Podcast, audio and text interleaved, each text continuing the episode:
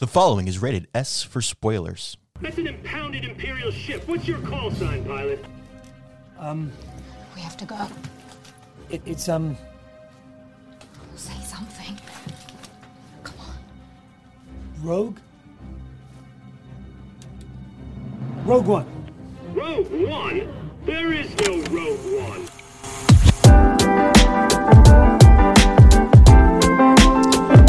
Hello and welcome to the Popcorn Hangover. My name is Alex, My name is Graham. and today we are discussing Rogue One's 2022 IMAX re-release. Yeah. The return, the return of Rogue One, not Jedi. No. Rogue One. uh, Graham, it's uh, it's been a minute since we've been in the studio. We were out It last has. week. How how, how you doing? I'm doing good, man. It's been just, just crazy, crazy few weeks, and uh, yeah, I've missed out on quite a bit, but I'm excited to be back. Yeah, for sure. Uh, so obviously, we we've already seen Rogue One. It came Yes. out in 2016. I've seen it countless times, Several times, It's yeah. a perfect movie. What was it like going back, seeing it again? What are your thoughts on Rogue One? Not gonna lie, I like I've seen it so many times. Right. I don't think I've actually watched it though. Probably in a year or two. Like, Oh, I thought you were like, gonna say like I've seen it, but I've never actually watched it. Like it's just like all the way through. No, no, no, no. okay. I've watched it all the way. We saw it in theaters. Yeah, no, like it's it. Like watching it when we did the other day, Mm-hmm. I felt like I was watching it for the first time. Like a part of me, like I knew like what was coming up and stuff, but like a big thing with me is I don't ever watch like movies over and over and over again unless I like absolutely love them because they just get repetitive. I know what's coming. But dude, this was actually so much fun like watching theater again. And Mm-hmm. I honestly, I doubt I saw this in IMAX in 2016 No, uh, so like seeing it in IMAX this time around, it was actually so much fun. Mm-hmm. It was a little, like its own like little experience. It was great. yeah. I I mean yeah. I even told you like on our way back, like I was.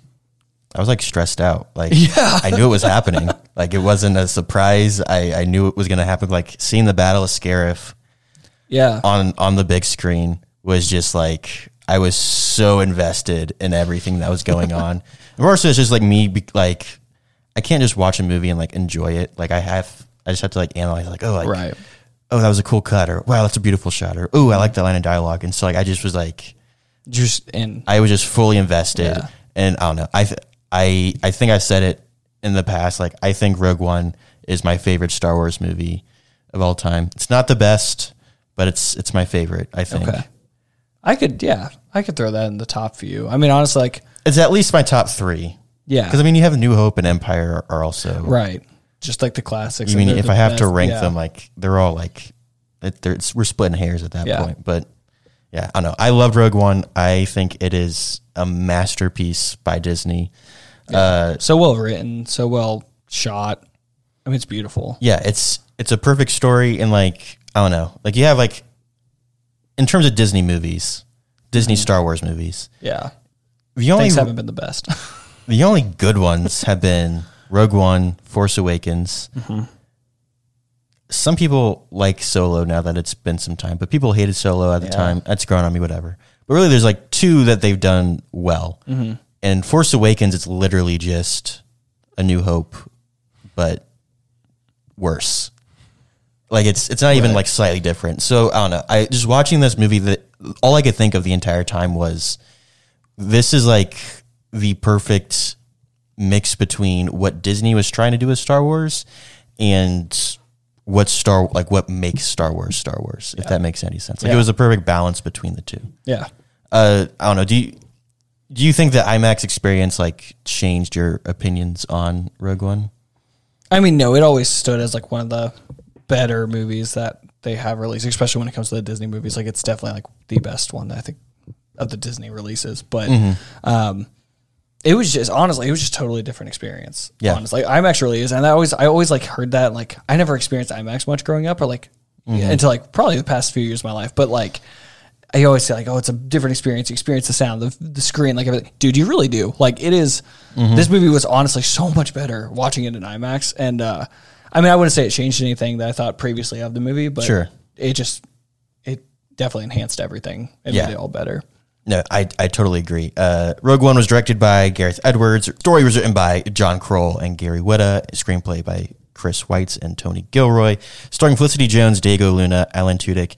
And I don't know how I never noticed this, but Mads Mikkelsen and Riz Ahmed are also in it, and it's not like they like look particularly different, but like I just I don't know. I was Isn't watching Mads- this. Isn't that uh, yeah, Galen? Yeah. yeah, I was I was watching. I was like, oh hey, like that's Mads Mikkelsen. How did I miss that he was in this? Or like, Bro, I didn't even know he was literally in Doctor Strange. Wait, now yeah, I he do. plays he plays Yeah. the bad guy. I mean, yeah, he's a very Bro, what? he's He's like a familiar face, but like genuinely, like I was thinking, like I don't know what he's ever been in. Like I knew what he. Looked mean, yeah, like, who- he's- who, he was in it, but He's been in a lot of things, and I was surprised. Riz Ahmed, I also really like. As Sound of Metal is a fantastic movie that came out in twenty twenty one. No, twenty twenty came out twenty twenty. that? That Sound of Music. Yeah, it was Yeah. about a drummer who goes deaf. Yeah. Um, yeah, I don't know. Uh, he's been a few other things, and I was like, I was watching. I was like, oh hey, like that's. I I don't know why I never put those two things together, but I was very impressed. And there's a lot of other people in this movie as well, but those Yeah. are just a few of the highlights. Uh, acting in this movie, I think, is one of the things that really uh, that really makes this movie work and like be what it is. I feel like everyone had amazing performances Yeah. across the board.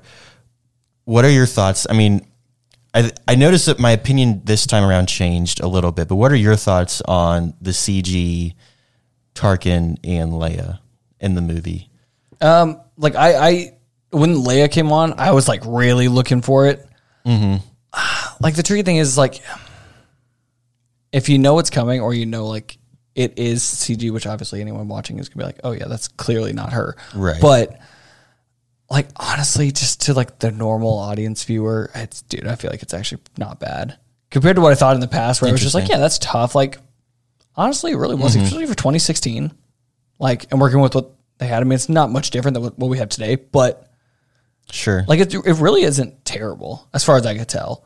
But I also I don't like get too picky with those kind of things. I mean, yeah, it, it definitely works. I don't know. I, I, I like how you said like if you know that it's coming, like you made that you kind of know what to look for. Because I remember the first time I watched it and like seeing Tarkin, I was like, this something's just a little off. like that maybe, is not that's Yeah. Mm-hmm. not right. Like it was distracting to me. Same thing with Leia.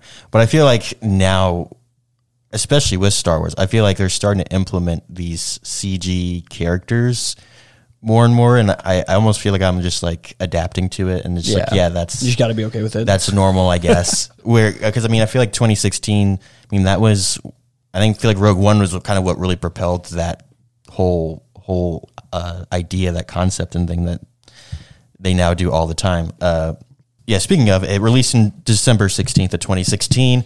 Uh, it had an estimated budget of $200 million and it made an estimated 1 billion worldwide.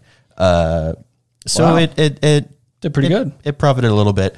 Uh, and I mean, it's coming back again for round two. So it's going to gonna make it's- even more money. Uh, we aren't the only ones that like this movie. Rotten Tomatoes critic score gave it an 84%, audience score 86, IMDb a 7.8, Letterboxd 3.6 out of 5. A little lower than I Yeah. than I would I would give it. What'd you give it a four? I I think I gave it a 4.5 just Okay. because I can't really think of anything wrong with the movie Yeah. uh, other than there, there's one thing that bothered me and that is the weakest part of the entire movie is is Cassian Andor. Uh, he doesn't really there's not time to really develop who he is. He's kind of just there to propel the plot. Like he's supposed to be the leader and he's trying to kill Galen and then he gets the rebels united and everything. Like he's just kind of there to help push the plot and he was a really he's really weak in this movie. Yeah. But that only makes me more excited for Andor. Yeah. Uh, and I, I know I can think of a couple people who have said that they they aren't they're scared for Andor because the part of the appeal of Rogue One is that they don't have to care about any of these characters. I mean, going Right. into it, everyone knew they were going to die because they had Literally to. everyone dies, right? Um, and so like you, you know, you don't have to really develop all these backstories and make us love these characters um, a whole lot because everyone kind of knows what their fate is going to be. And I think that's part of the genius of the writing um, from Chris Weitz and Tony Gilroy was was like the way that they introduced all these characters and like yes they made them unique and they made them likable, but they didn't spend so much time diving deep into all of their inner beings. Like it was just very quick dialogue. I don't know. They very quickly and efficiently established who these characters are and why you should like them. Yeah. And uh, yeah, and even though they were just going to die, I, I think they handled uh, this the character development really really well uh, for two hours of s- potential screen time, uh, except for Cassian Andor. I just there just wasn't time for to Yeah. develop him. He That's why he's getting his own show. Yes, for sure. But I mean, we're talking about Rogue One here. Like Right. he, uh, he was just he was just a weak character. Like I feel like his motivations were shifting a lot. Like he, I mean, he in the beginning he just straight up murders a guy because Yeah. he didn't give them the information, and then he is like going back and forth on do I kill Galen or so. I don't know. There was. I'm really excited to see how Andor explores the terrible things that they've done because that's something that they mentioned quite a few times in the movie, and this is something I never noticed before. Like they mentioned several times, like especially at the end, like oh, we've all done terrible things for the rebellion. We can't stop now. That is a very different outlook on the empire's evil, so we have to stop them. The mm-hmm. fact that it's more of a matter of we've done so much for this cause that like I can't leave being a murderer and not have anything to show for it. That's really deep, and they yeah, Yeah. that's really deep, and they never really tackled that before. Yeah, So I'm very excited for Andor in that regard. it's gonna be good. Yeah, what, what were your thoughts on on the on the special look at Andor? Uh, I liked it a lot more than I thought I would. Mm-hmm. I honestly like. I, I saw the trailer. I mean, we all saw the little trailer release for Andor when it came out, but like, I really didn't have like much hype at all for Mm-hmm. it. Um, like, I knew it was. It seems like it's going to be good, but like, honestly, like, I think it's going to be a lot better than I thought it was going to be. just sure. kind of based off that. Like, I'm really excited to kind of see it and get started too. Plus, we get the three episode drop right off the bat. So like, I'm That I'm excited for that, but uh, yeah. if if you don't follow us on TikTok, you should because we're gonna be up all night, man. Yeah, we do we do instant reactions to those videos uh, to those episodes, and uh, as they release if they are all an hour long, two in the morning, it is gonna be uh, it's gonna be a long they're gonna take the day off the next day after. be a long night. But you know what? We're I'm ready for it. Yeah, it, yeah. It's it's gonna be a longer show. I don't remember exactly how many episodes. Um, but yeah, uh, yeah, three episode drop uh, is interesting, but it's also it gives me concerns that it's going to be a slow show, just given the fact that um, with Marvel series when they release multiple episodes, it's typically because there's not a whole lot to right. and there's not a whole lot of interest until you get through those few episodes. You don't really know what's happening, and so they keeps you hooked. They give you more. They let you get through it all. So I'm a little worried that with a three episode premiere, it's going to be really slow, or it could just be the fact that they're trying to make up for the fact that this has been pushed back. That's how I took another it. time. That's Yeah. how I took it. Is like, yeah, they've already pushed it so far back enough. They're just not going to spread it out. They're just going to kind of clump it up and then break it down, which I'm all for. Yeah. I don't know. We'll we'll, we'll, we'll see how uh, yeah we'll see how that goes. Uh, I was if you didn't catch the Rogue One re-release and you're curious about Andor, or if you want zero spoilers for Andor, uh, I'll put a timestamp in the uh, show notes. But uh, if you do you want to know what it was that we were shown, we had a little featurette with the director uh, and Diego Luna. The, the interesting thing that he said, because I mean, going to Andor, at least for me, I haven't been following it very closely, other than seeing trailers, so I didn't really know what to expect. But the director said something really interesting about how, uh, like exactly what I was saying earlier, with with like what what did this character go through that got him to this pretty pretty dark point um and that gives me a lot of uh, excitement for andor. Um i don't know. I'm, I'm excited to see star wars explore something a little a little darker hopefully. It, def- definitely seems like where they're going with it. Um and first we got a, a just a quick dialogue scene uh, honestly is what i was kind of expecting to see Yeah. uh, with uh, Stellan Skarsgård uh, talking to Diego Luna. Diego Luna presumably got some sort of box for him, and then Stellan was like, "Oh, that was actually a test. Uh, you Yeah. should join the rebellion." Uh, definitely a, an inciting incident kind of situation, getting him into it. Uh, I wouldn't be surprised if this was like the end of the first episode Yeah. or you know beginning of the second whatever and then we get a cut uh, whether we go to another scene or something spoilery happens uh, and then we get a follow-up to that last scene where it's a straight action sequence Yeah. and i have to say that might be the best non-lightsaber action sequence that i've Yeah. seen i mean not best most interesting non-lightsaber action sequence i've seen from star wars yeah. uh, it reminded me a lot of uh, Pirates of the Caribbean. Uh, I think the first one. Of course, you haven't seen it. Um, yeah. I've never seen Naturally, those. naturally. Um, I'm pretty sure it's the first one where uh, Jack Sparrow and Orlando Bloom were like fighting in uh, like a workshop. Reminded me a lot of that. I don't know. It was that was a brilliant example of how to tell a story through action. I feel like we get so many action movies now, and a lot of these big Star Wars, Marvel stuff. It's all about spectacle. It's let's make this as big and explosive as possible, and that's a lot of fun to watch. But it's harder to keep me engaged. Gray Man is a perfect example of this. Yeah. Gray Man was all about spectacle, but none of those action sequences really had anything to do with anything other than we want to blow stuff up. Right. Um, if you want to hear all of our thoughts on Gray Man, go listen to that episode. Uh, but uh, with this, it was. I mean, we have there's this there's this this friction between the two characters, um, and then they're put in a situation where they have to work together if they want to get out alive. And seeing how they are forced to protect each other, seeing how they're different characteristics and their styles. Diego Luna goes rushing straight for it. Sun Skarsgård's like, I don't really care about the box, but Diego Luna's like, I went through all this work to Right. get the box. Um, so he rushes into the he- bullet fire. The way that like you have things falling from the ceiling. It was just there was a lot going on, and it was a perfect. Uh, representation of like how to tell a story and develop characters really quickly Yeah. um and efficiently Yeah. i feel like just that one scene could work as a you could commit that to like a, a short film festival Yeah. and would win tons of awards because it was there was a very clear beginning middle and an end but it also leaves intrigue of oh like they work together they saved each other's lives a couple of times here in like a two minute span where are they going to go next Mm-hmm. Right. which is uh intriguing Yeah. No, I'm very excited to watch it. Like I said, after that, that really like piqued my Mm-hmm. Yeah. interest more than the trailer did. Right. So- So yeah, like a- as I was e- talking, even uh, I kind of connected a dot. So like at the end, I mean, Rogue One is all about.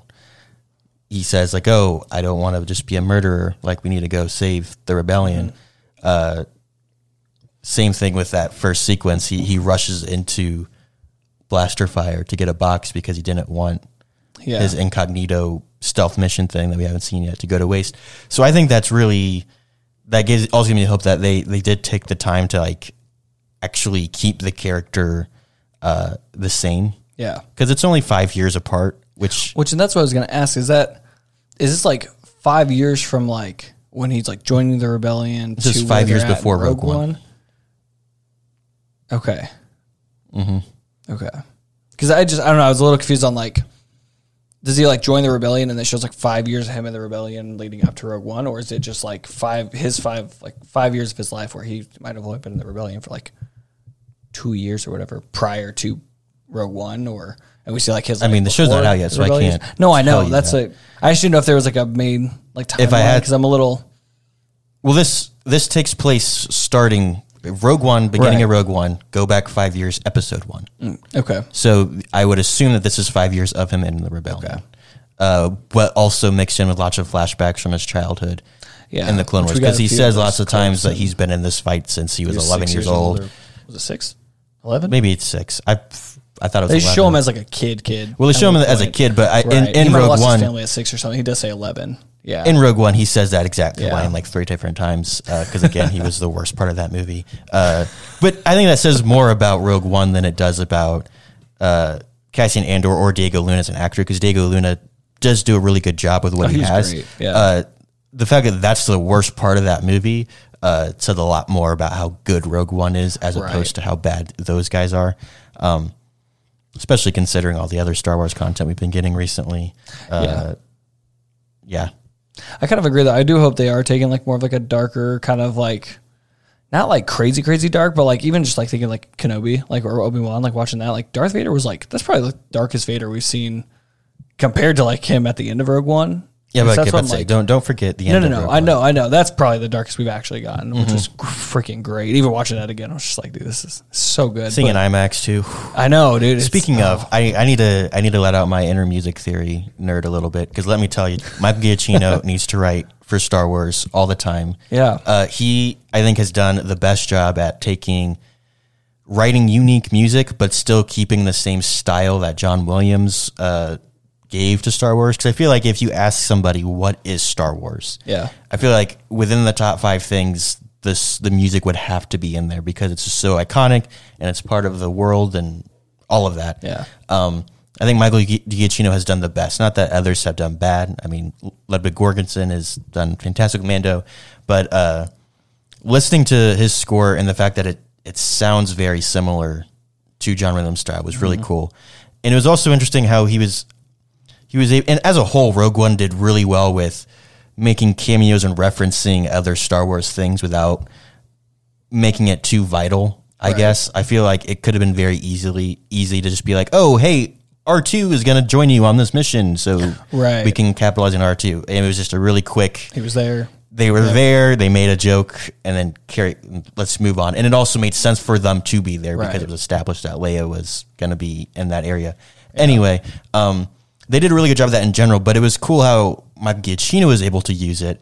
Um, he was able to reference musical themes throughout the other movies. But because this was bef- really before the rebellion is like in full swing, before they're going, you know, for the final fight, like he still is able to like leave room for storytelling elements within the music to like have less developed versions of John Williams' original motifs and things. So that way, even though this is took this was made years after, you was still able to like, if you watched it chronologically, there, you would still hear development within the music to tell the story, which was interesting. Yeah. Uh, but the, what made me think of all this was the Darth Vader scene.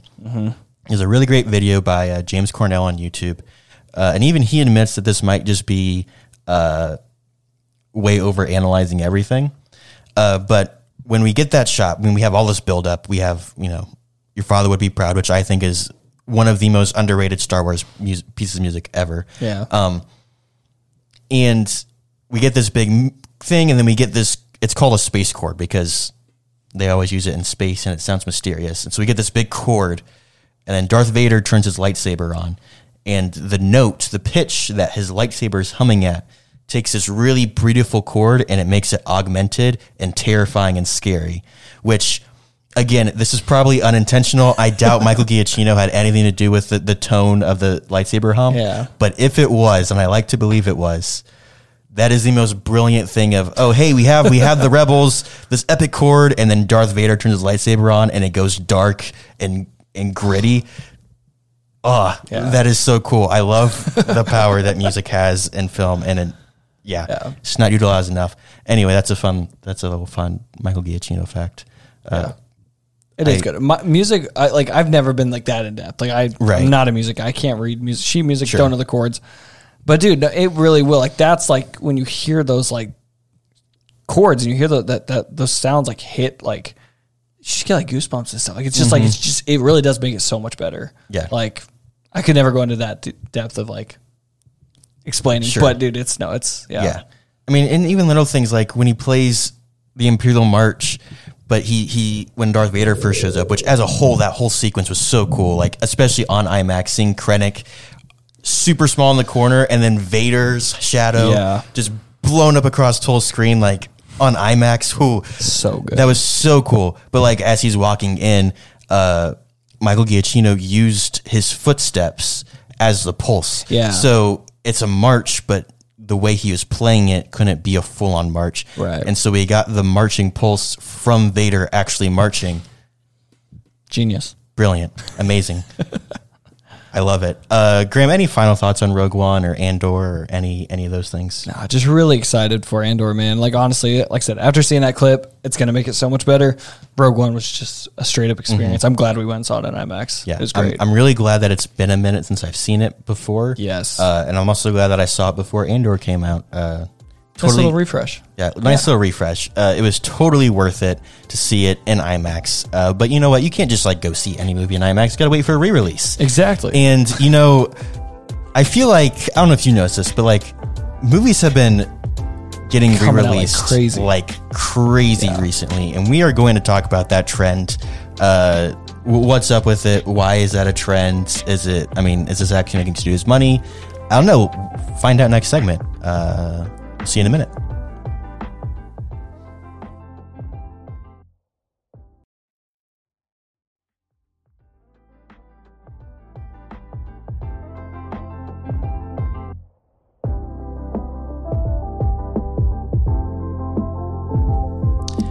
And we are back talking Rogue One. Uh, at least we were talking Rogue One. We're not Yeah. talking Rogue One specifically this segment, but we're talking uh, re-releases, which Rogue One just Yes. did. A massive re-release. Uh, I do want to like clarify, just just to define define things right off the bat. Um, when I say re-release, uh, for the purposes of this of this of this episode, I'm saying that more in the sense of studios investing lots of money into marketing a re-release. Because I mean, I've been known to uh, drive uh, several hours to go watch things in the theater that I've seen several times, uh, and that are like I don't know, Rogue One, Pulp Fiction. I saw at the What's the farthest you think you've driven? for a movie. Yeah. Uh, probably three hours one way. It's not too bad. It's not too bad. It's not too bad for a movie that's only like two. I was gonna say, yeah, it's That's- yeah. You're yeah. driving longer than you're watching. I mean, if I do that, I try to watch like two movies, so Make it it's worth your it's time. more more worth But it. still, three hours up and back. That puts you at six hours. But if I watch two three hour movies, then it's a twelve hour day. That's fair. That is fair. That's fair. Just saying. Shoot. Just saying. You wake up, you watch a movie, you go to bed. It totally it totally makes sense. Uh, it's not it's not uh, ridiculous at all. Um, so uh, I, I went through and I tried to find like an actual source that has like listed all of the movies that have re released this year within these definitions. Uh, but I guess no one really cares enough about it other than me. Uh, so I went through and I tried to remember all of like all, all the big ones that uh, I could think of. Um, so in 22, uh, Okay. movies that have re-released in 22 that also came out in 22. Uh, I think the most iconic would be Morbius and its massive failure. Gosh, uh, we, we've said so so bad. many things about Morbius in this uh, in this decision by Sony. I almost feel bad for them, but also they made Morbius, so I kind of They deserve it. yeah, they deserve it. um, Top Gun Maverick had a had a soft relaunch. Uh, it's interesting. I'm looking at the poster uh, from the relaunch right now. Um, it's interesting. Our theater did the relaunch without actually stopping any showings of. I was of gonna say, Maverick. it's It just it was just been consistent. continuous. Yeah. Yes. Um, same thing with Jurassic World Dominion. They are also doing another uh, another release. Why? Wait, that wait, why? Did- Uh, because it flopped and people like watching dinosaurs eat people. Which and well, they really don't. But also, I do understand why it flopped because it was it was the same weekend as Top Gun, right? No. No. Oh, okay. It was a couple weeks after, if I remember correctly. Oh, I'm just thinking after. Father's Day weekend was they were both released that that same Yes, night. they, Yeah, they were both that's at right. Father's Day That's weekend. right. Um, but yeah, and we talked, we went more in depth on that in our Yeah. Jurassic World Dominion episode. Um, and then another one that I've, uh, I've, I'm aware of is RRR Rise Roar Revolt. Have you, have you watched this movie yet? Never heard of that. I've, I've, I, I try to get you on it. I'm telling you, it is one of the best movies I've ever seen. oh no, no no yeah is it on Netflix? It is on Netflix. Yeah. Okay. No no I know what you're talking about. I didn't know that It was is- the. I know you did say it was like RR. Yeah. No, Yeah. But not. I didn't. It know is quite possibly. I, I would probably put it in my top five movies of all time. Wow. It is fantastic. Yeah. Everyone should go see it. Um, I tried looking this this last week. Uh, it was in eight theaters, and I I would go anywhere to see this movie in a theater. Really? Because Oh, man, it was crazy. incredible. Um, and I think that's why uh, initially released in India, um, and then came went on Netflix, and then did uh, release in the states. Uh, and so yeah, they also did a re-release technically. Um, Nice. Man, I really want to go see that in theaters. Um, but here are some movies that have re-released uh, in a more traditional sense that didn't come out in 2022. Uh, Spielberg is doing a big thing with E.T. It's in IMAX for the 40th anniversary. Um, and That's then fun. Jaws in IMAX uh, after the summer blockbuster season, uh, which is interesting. Uh, Hmm. But it's Jaws in IMAX, so obviously I'm going to go see it next weekend. Um, no Way Home is coming out uh, in one week from Let's a little less than a week, Yeah. uh, actually, this week when this episode drops. Yeah. Uh, coming out with some extra footage. Rogue One just dropped, and then Avatar is also doing a re release later this year. Yeah. You don't seem very pleased about that. I am just curious if because Avengers is still higher than Avatar on the globe. Like on the no, is Avatar still number one? It- yeah. Oh, that's whack. I didn't know that. I didn't know that. I thought they took it over.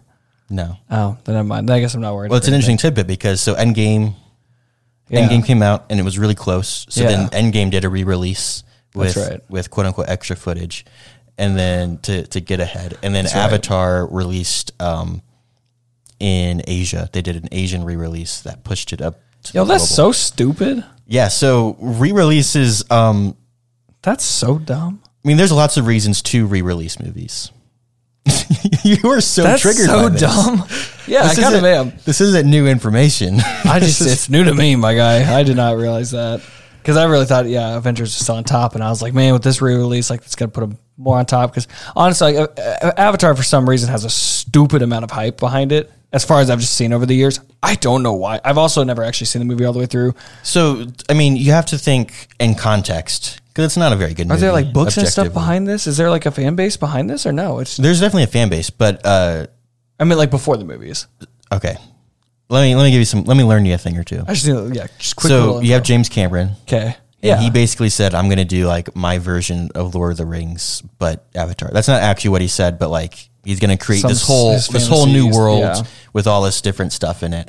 Um, and for the, I mean, he did a relatively good job. We talked about music theory last, uh, last segment, and I can go on and on about how he just royally screwed up with the music because he's trying to do like this, all this like, Native American, like tribal type of style stuff. And he does a really good job, like with languages and all this other things. But then he uses like Western music for the score, which doesn't make any sense. But that's neither here nor there. Um, so yeah, Cam- James Cameron makes Avatar, um, Okay. and then he releases it in 2012. Yeah. and the movie was in like IMAX and 3D, which at the time was, was massive. Everyone thought that 3D was the future. And so everyone went and saw it a bunch of times, mostly due to the spectacle of it and seeing, oh, wow, look at all this stuff. It's like popping out in front of me. That's why it was so successful at first.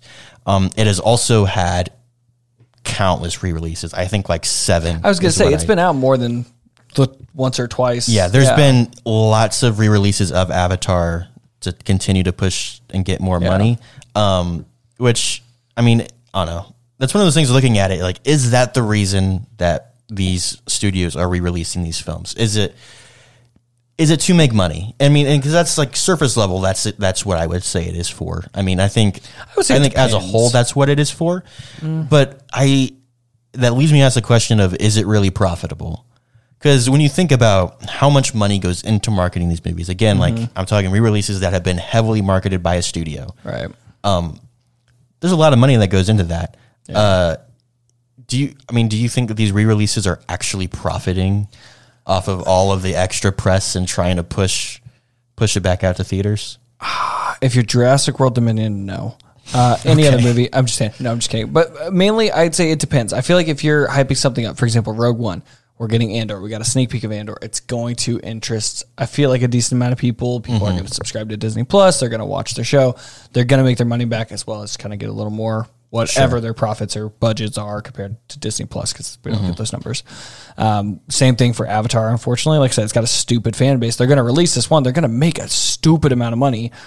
But yeah, they're gonna hype up that sequel. I mean, just just from that literal trailer with like four words in it, everyone lost their mind, and it, I I just I like it's it that alone is probably already gonna do great, whether the movie sucks or not. Like, Yeah. I feel like the amount of people that are gonna go see it. So I feel like it depends. Like with with like Avatar re-releasing here, I feel like it's a little bit of both. They're hyping up because they know they can make a stupid mm-hmm. amount of money from the re-release and for the hype for the new one. When it comes to Rogue One, I just feel like it's more or less like, hey, we'll break even, but they can get more of a viewership for Disney Plus. Like, mm-hmm. But also like if it's just Jurassic World Dominion and they're like, well, the first time around didn't work out, but let's try the second time. Ah, you shouldn't have. I just feel like that probably no because they're probably not going to do any better as far as I can tell. I can't imagine that movie do any better. Besides, Well, let movie me tell you uh, how much better it did. Uh, so I looked at the numbers uh, from the box of numbers from last week, uh, and these are I did not know you had that ready. Wow. Okay. Shoot. Nice. Okay. I'm ready. you got me. It's like, like, a, right. it's like a like a Better Call Saul. Like, oh, I'm gonna throw some little thing out Yeah. of here. Uh, so y- these are movies that have re-released and that were under a thousand theaters, but were at least close. Uh, both of these movies were about at s- between like seven and eight thousand. I thought about putting everything everywhere all at once on here, but it was only in like. 10 theaters last week, so I figured that wouldn't be a really fair uh, number. Um, but yeah, I'd go see so in the week of August 19th, the box office week of August 19th, um, ET made $500,000 domestically, which was down 65%. But that was its second week in re release. Uh, the first week it did almost one and a half. Uh, so it puts it about $2 million domestically as a whole. Um, it's not terrible. Jurassic World. No, I mean, just especially with ET, I feel like ET has been uh, marketed both a it's ET's 40th anniversary, Right. but also we're doing it. We're also re-releasing Jaws, and so they're kind of doing a one-two punch here. And so I'm Definitely. also really curious to see how Jaws numbers do. A because Jaws is a much more beloved film. I mean, ET is a classic; everyone loves ET. But like Yeah. Jaws, I feel like is an even there's a, it goes to a higher esteem uh, Mm-hmm. in terms of movie. Uh, first, what comes to mind is quality. Uh, yeah. I don't know. In terms of like, I don't know. I think Jaws should technically do better. Um, but I don't know. We'll, we'll see what happens. I feel like that money is going to be used well because they've been marketing both of them. I feel Together. like with So, Jaws, yeah. won't have to push as hard on the marketing side. But we'll see what happens Right. with that uh, next week. Um, Jurassic World made seven hundred thousand dollars uh, this last week, uh, down twenty four percent uh, from the week prior. So I mean, it's not It's not doing terrible. when you're looking at when you're looking at under a thousand theaters. Uh, I don't know what that is per capita, uh, but like Yeah. it's it is making it's continuing to make money. Seven hundred thousand Yeah, is it's doing no okay. Is no. Uh, I would love to have seven hundred thousand dollars. I mean, it's nearly Yeah. a million. No, Uh, that yeah. So I mean, P- there definitely is a market for it. Uh, I don't. And I guess they're really not pushing out too much more when it comes to marketing. Like Yes, extras, like it's- Jurassic it's World. They're not. Like, I only know that it's a re-release because I was on a theater site and it said like Jurassic World like bites back or something like that. Like it was like a special. It was like a special thing. Um, but yeah, so you were talking about like with uh like different reasons why these movies Yeah. are releasing, right?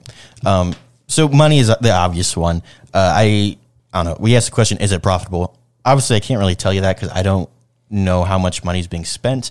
Right. But I I mean, there definitely is money to be made. Uh, Yeah. both of these movies are.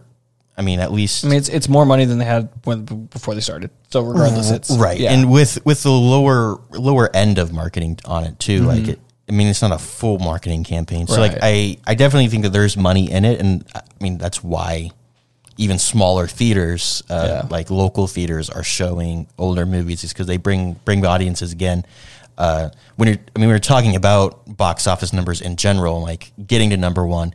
The way you do that is people have to go multiple times. When you re-release, it's been like six years since you've seen Rogue One, and you're like, oh, I, I could see that again.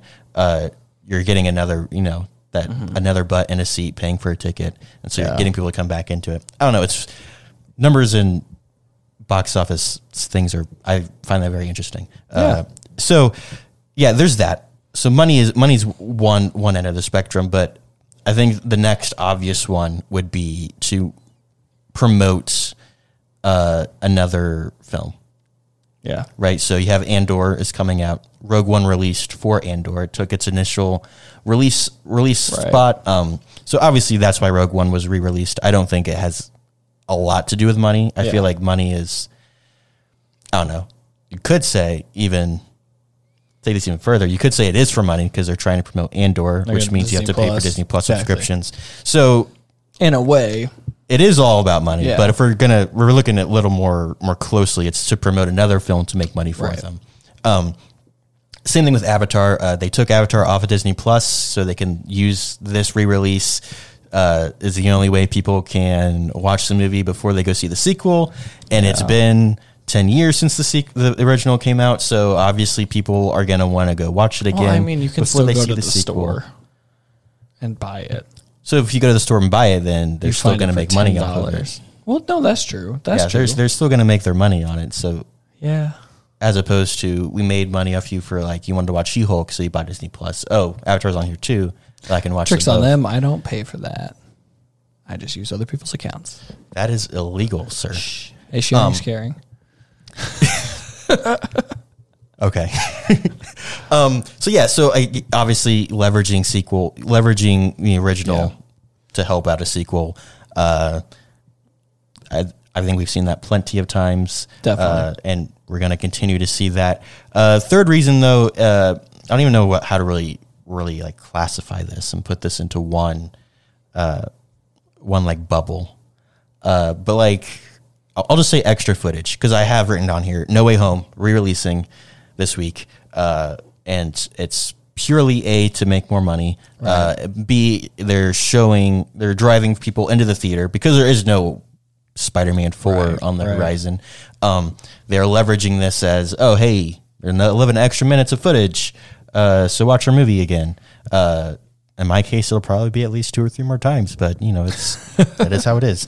Um, so yeah, like you have like promote just to release other things, and so Yeah. in No Way Home is a little bit different because it's just eleven minutes of footage, probably not even in the actual film, probably Right. before or after kind of thing.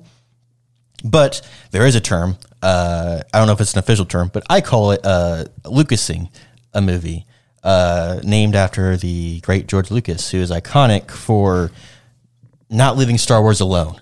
Uh, I don't. Have you seen the original version of A New Hope? Like I've seen the, the, the original seen the whole- theatrical yeah. version. So yeah, I I actually like have them, and they're obviously like they look a lot worse. They look like they are made in the seventies. Yeah. uh, because it was. Um, and it is so much better. It does not have like ridiculous CG monsters for no reason. Right. Jabba the Hutt's just like a dude. Um, you don't have Greedo going Maclunkey before Yeah. he shoots Han Solo. Uh, great meme, but I why that that's so unnecessary. Yeah. Just leave leave Star leave a perfect movie alone and let it be perfect, George Lucas. Um, but he is not. Well, he's the one that kind of made it famous. He's not the only one who's done it. Um, the Godfather trilogy has been touched lots of times. Francis Ford Coppola. Um, I mean, people hate Godfather three. He's made his own version, uh, and he's also touched little bits and pieces of the others. Blade Runner has been remade so many times. Um, I don't like any of them. Uh, so you can at me if you want. I don't care. It's a terrible movie.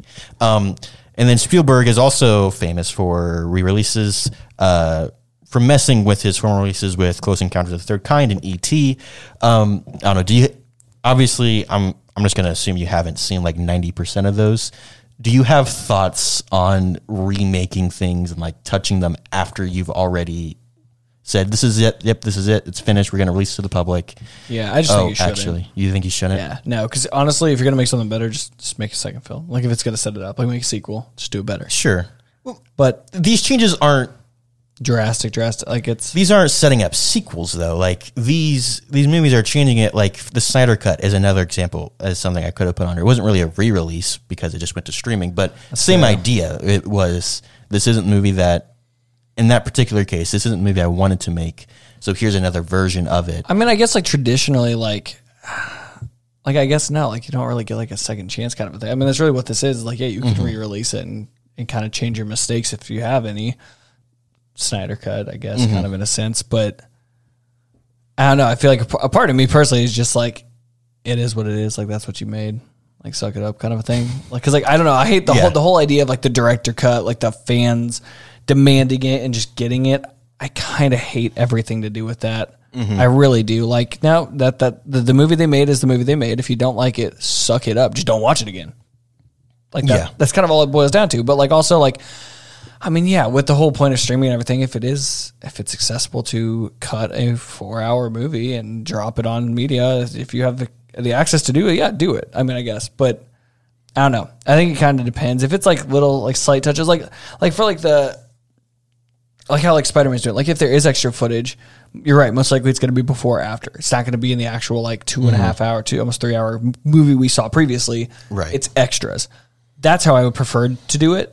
If if if you were going to release it, I don't know. Think like changing a movie, like making like a different movie than the movie I already paid to see once. Just kind of seems like you're milking it a little bit, or fixing a mistake that you wish you didn't do before. But I'm also mm-hmm. like, in today's time, everyone's pushing back every other movie right and left, so you have time to fix it. If you didn't fix it then, you shouldn't fix it now. I don't know.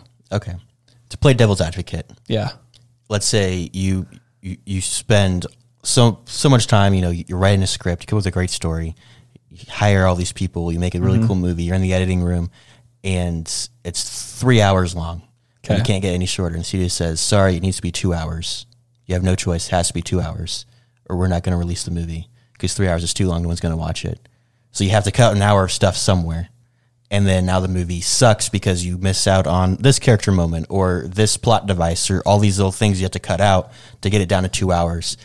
Is that the movie that you made or is that a movie that the studio made? Damn. Cause because because your argument is like if you oh you made the movie No, that's suck to suck That's fair. but is that is that really your movie or is that like the studio's movie? Is it?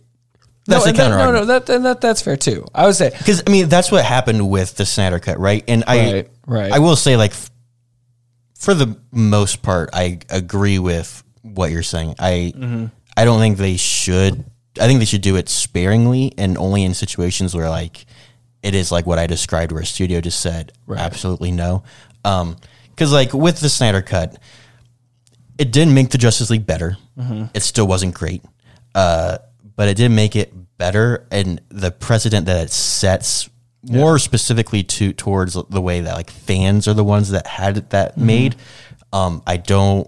That precedent scares me. Yeah. Uh, just because like, yeah, I don't want things to be remade for no reason. Because sometimes. Studios are right, or sometimes I mean, if you look at George Lucas with the prequel trilogy, Right. He didn't let anyone tell him anything, and quite frankly, those movies are kind of garbage. Yeah. Um, like sometimes that things, yeah, should just be left alone. But I feel like there are circumstances where things can be messed with. That's that's fair, and like, and to to that degree, I I, I could agree with that. Where like, if it if it does come down to where like it's a studio thing where they like shut it down, that movie now made mo- no money. Like, here's the thing: people got to get paid. Like, there are actors that aren't going to be paid. That movie makes no money. Like, yeah, that's unfortunate. So, like, I I I can see that where if a re-release or if the studio kind of is like, hey, yeah, like it's our fault, or like if there's a, I guess not big enough. I mean, a studio would never say it's their fault. no, and I know, and I know, but it's just you're saying. in a, in a Snyder cut sense. Like, sure, I still think that should have just not been messed with, but I don't know. But no, I, I can fine. agree with that. I can agree with that. Your opinion is your opinion, even even if it's wrong. Um, Yeah, damn, I'm not saying it's wrong. That's just something I say to everybody. Yeah. Um, I guess we kind of talked about this last segment with Rogue One in general, but is Rogue. One uh, unique in the sense that like seeing it in, in IMAX or seeing it enhanced in a different format and also just the re-release in general? Have there ever been times where like you went and saw a re-release and like it changed your opinion or like the experience was elevated and so like I don't know. Are, are there movies that other movies that ha- where seeing it its re-release has been worth it to you? Like especially worth it to you. Like Endgame, for example, when we saw the re-release of that, I remember walking out. and We were like, "Cool." It was still Endgame. It was still fantastic. yeah, It wasn't really worth it. right. Are, Right. are there are there other movies that have been worth it? I don't think that I've seen. No, Okay. honestly, like th- this would be this is the first for sure. Mm-hmm.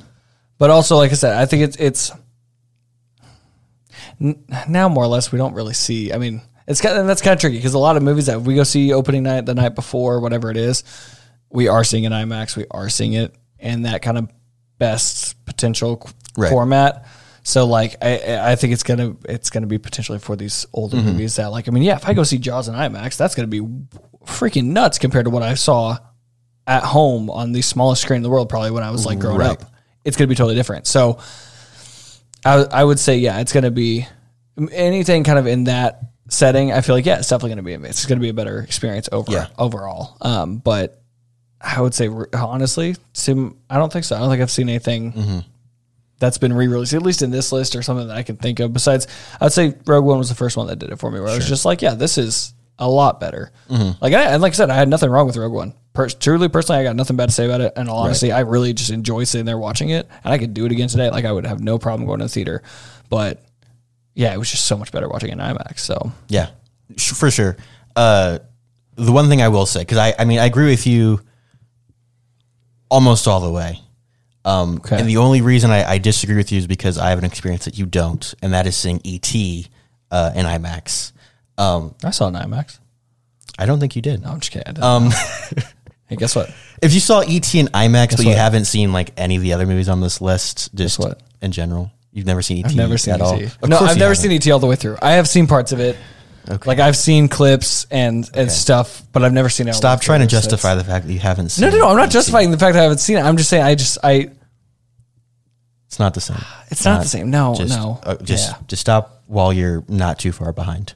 Um, so yeah, I saw ET in IMAX. Um, and I was telling a coworker of mine who also loves movies uh, about it, and he was like, "Oh, he's like, what was that like?" And he, you could tell that he was he he was skeptical of Yeah. it, and I was like, "Well, it was really cool because seeing things really big on IMAX is pretty Right. cool." Um, the, Especially when you're front row, and you're just Batman. No, No, just no, that's that is that is false. Yeah, that's a Um, bad experience. Sorry, keep going. uh, I don't know, especially like with the format it was initially released in, like it's a little easier to scale it up to to IMAX without making it like ridiculous or cutting things off. That's Uh, kind of nice. The one thing I will say though is that the technology of the '80s, specifically when it came comes to sound design, uh, the movie was not designed uh, to be heard on IMAX speakers. Because when you have you're in the '80s, Yeah. speakers and technology and stuff isn't quite as far advanced as it is now, and so things were a little muddier, and so like particularly things that are high pitched sounded fine, but when you put them on IMAX Dolby Atmos, it was Not gonna do too well. it was a little it was a little shrilly, it was a little little rough, kind of hurt my ears sometimes. I was like, okay, we need to stop that now. Cool it. Yeah. And I don't know. I feel like they probably should have messed with that when they were getting ready for it. Maybe it was even worse whenever Maybe they they, did mess with it, it's- yeah. yeah. Um, so that's the one thing I will say. There, there is a balance. Like, since IMAX is pretty incredible technology and it's Yeah. relatively new, um, in the grand scheme of things. So like, there are some movies where, as a whole, it was a really cool experience, and I'm glad I got to For see sure. see it in a theater. Uh, it was definitely worth it still, but uh, it wasn't quite to the point of like seeing a Rogue One in IMAX Right. for the first time. Like it w- didn't really elevate the experience Yeah. all the way. So I agree with you for the most part, but there there are some some circumstances where uh, it's not not amazing. Yeah. Yeah. Uh, to wrap up, are there any movies that you would like to see re-released that you would pay any any dollar amount, travel any amount of time to see in theaters, either for the first time or again? I would love to. So there's there's technically three movies. Okay, I personally, so La La Land is my number one favorite movie Mm-hmm. of all time. I've never gotten to see that in IMAX, and I just think the music and the colors, I just think it would look absolutely beautiful. I would love to see that. If they re released that on IMAX, I would go several times, no matter Mm-hmm. how far I had to drive. Well, while you're on La La Land, Yes, because that would also be on my list. Yes. because I never saw it in theaters. you never saw it. See, I saw it never- in theaters, and I went with my mom and my sister and my grandma because I was the only boy in the house, and I I was pissed. I was livid. I did not have a single interest to go see this movie whatsoever. Your eyes were opened. that changed my whole i'm dead serious i literally left that theater that music was on my playlist immediately i bought it on itunes at the time i didn't even use spotify i paid dropped like 15 14 15 dollars whatever it was for the Mm-hmm. album i yeah that it was that was Yeah, a movie that was would- an experience I would do anything. I would travel anywhere. I would go to space. I would find a way to get to Mars to go see. La La Land in in a movie theater. yeah Uh, anyway, continue. Yeah, and then the other two, and this is probably this is one of the stupid things, but I I don't know. I just it, it's more of a like just uh, for funnies, I guess. I don't know. I would so the room, and then the disaster artist. Okay. I would love to see those two movies back Mm-hmm. to back, and I'm assuming the disaster artist actually released in IMAX. I, I, it probably did. I think it was made in like 17 or 18. It wasn't that long ago. So Just because it was made recently doesn't mean it was released. well, that, and that's true. That's true. But I, I, I actually, I think it was. So I'm not too sure. But if I could see both of those movies back to back Mm-hmm. in IMAX, that would be dope. I don't know. I mean, why. just because I do know that though that that does exist. I know. I mean, maybe not IMAX, but it definitely. It will uh, show it back to back, do showings like that. Yeah, Yeah, they no, will no, it do, definitely like, has. yeah. But that's what I'm saying. IMAX, like, just for like pure humor and just like, because those movies are so whack, man. Mm-hmm. That too, like, I just, I I would go see the room at Alamo Drafthouse, and they did like a movie party because the way that they do the movie yes, parties there is like special like, drinks or, or food and. Well, yeah, so they have like special stuff, but then like at the beginning they come down. Like part of like what movie parties are is like the no talking rule is a little more laid back. So like I saw Pulp Fiction was it was a thing, and so like Yeah. people like during these iconic lines would start quoting along with it. I think that would be a ton of fun That'd to be see, like with amazing, a, a, a packed cre- a packed crowd who's just like quoting along and just having a good time with it. her. I did not. Right, like it would just it would be. I yeah, I agree. I think that would be fun. Did they do IMAX in Alamo? No. Uh, Okay. They they do what's called the big show, and it's just like it's little not- bit bigger of a It's not screen, just- IMAX, but okay. it's better. Same idea, bigger screen, better speakers. Okay. Um, yeah, I don't know. I I think I would settle. I would. I think settle, something- I would, I would be down for that. I think something like the room would really depend on the crowd. Like if Oh, one hundred percent. like if I would not want to pay money to go there like in the afternoon, like a Wednesday afternoon, and be the only one there. That would be like that'd be a little weird. Yeah. uh, because it. I mean, I, m- It was like movies. 2 a.m. on our movies- couch one night at the apartment, and we were watching. Okay, that was you and me, but that was a different situation. Yeah. Now. Uh, I mean, that movie is worse than movies made today on like iPhones. 100%. So like That is- that- no, seeing it seeing it That's in a theater is not going to elevate the experience. seeing it re-released in a theater With a is, of is only elevated because you're with an audience. Uh, That's- I- which that's is part totally of understandable. which is part of like that experience. Which unfortunately, I feel like isn't like unless you are an Alamo Drafthouse isn't really being promoted with all this. Like no, No. one's like part of the joy of going to a theater is Mm-hmm. seeing it with the audience. I mean, one of my favorite experiences ever was seeing Endgame Yep. opening night in that audience IMAX. reaction, dude. Endgame was fantastic, a brilliant movie. Opening night with all that hype was going to be cool. Seeing an IMAX was amazing. It would have been great regardless, but that that experience trumps all others because of the energy in that room. Yep. Uh, like it just, I get goosebumps just thinking about it. Like it was just, it was so incredible. Um, and I really want to see movies re-released more with an emphasis on like let's Those get let's let's get the community together and let's have like let's enjoy this this pulp classic. Yeah. Yeah. See, I, I would be all for that. That'd Mm-hmm. be great. That'd be great. Do you have any? Uh, I mean, yeah, like La La Land would Yeah. be would be fantastic. Uh, see, like movies I've seen in theaters that I wish I saw again. Yeah. Um, this doesn't really count, but Top Gun Maverick is one that like I need to see again in a theater. I mean, I don't know. There's for me, it's hard because like I have no pro. I, I prefer to see things in theaters, so like I could go on and on. Yeah. Uh, if I had to give two, La La Land and RRR, uh, two movies that I haven't seen in theaters that I really, really want to. yeah. Movies I want to see in the theater again. Uh, I don't know. I don't know if I- there's any. it- I have like more. the, the difference between like me and you is Yeah. that I typically see a movie two or three times while it's in right, theaters. Right. Uh, I'll say it maybe twice. So, so yeah, Yeah. So for me, it's But I also don't. I don't watch movies back to like again and again. Yeah. Occasionally. I, I okay. So it's I would see everything everywhere all at once again oh, one hundred percent. in a theater as long as it's like a sold Did out. Did we see theater. that IMAX? We didn't see that. We did not see that No. Okay. I didn't think so. Um, as long as it's like a sold out theater or at least more than like fifty percent capacity, I think I would like to see that in a theater again. yeah. And, and that, that's all I can really. Uh, Yeah. I could all I definitely go of. for that again. That movie was straight whack, dude. One of that. That's up in my favorite movies Mm-hmm. I've seen. That's, that's so good. For sure. Graham, do you have any final thoughts on re-releases or Rogue One or any any of that? honestly, it, it gets me back in the theater. And if it's a movie I've already seen and it's a movie I like, like for example, No Way Home, like of course we're going to that. Seeing Rogue One was such a good experience. I it's always going to depend on the movie, but personally, releases whether it's hype for the next sequel or it's for the money, I'm probably going to enjoy it one way or another. So, yeah, That was very that was a very nice way to wrap up that whole conversation. That didn't really have too much uh, too much of a thread. Uh, I don't care why they're re-releasing it. I just want to enjoy it. Yeah. uh, I'm at the end of the for day, Sure, that's- for sure. I totally agree with that. Yeah, uh, really excited for Andor after seeing Rogue One. Definitely. uh, Rogue One. Seeing it in in IMAX definitely elevated the experience. Glad glad I was able to do that. if you have not, go find a theater near you and go rewatch that movie if you have not seen Yes. it in IMAX. Yes, for sure.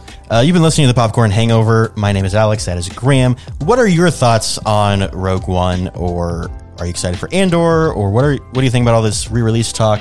Let us know over on all of the things: Instagram, TikTok, Patreon.com/slash Popcorn Hangover. Uh, tune in next week for an episode that we will tease by saying it was referenced in this episode Quite a few times. quite a quite a few times. I wonder what it could be. Uh, anyway, that's all I have for you today. Peace.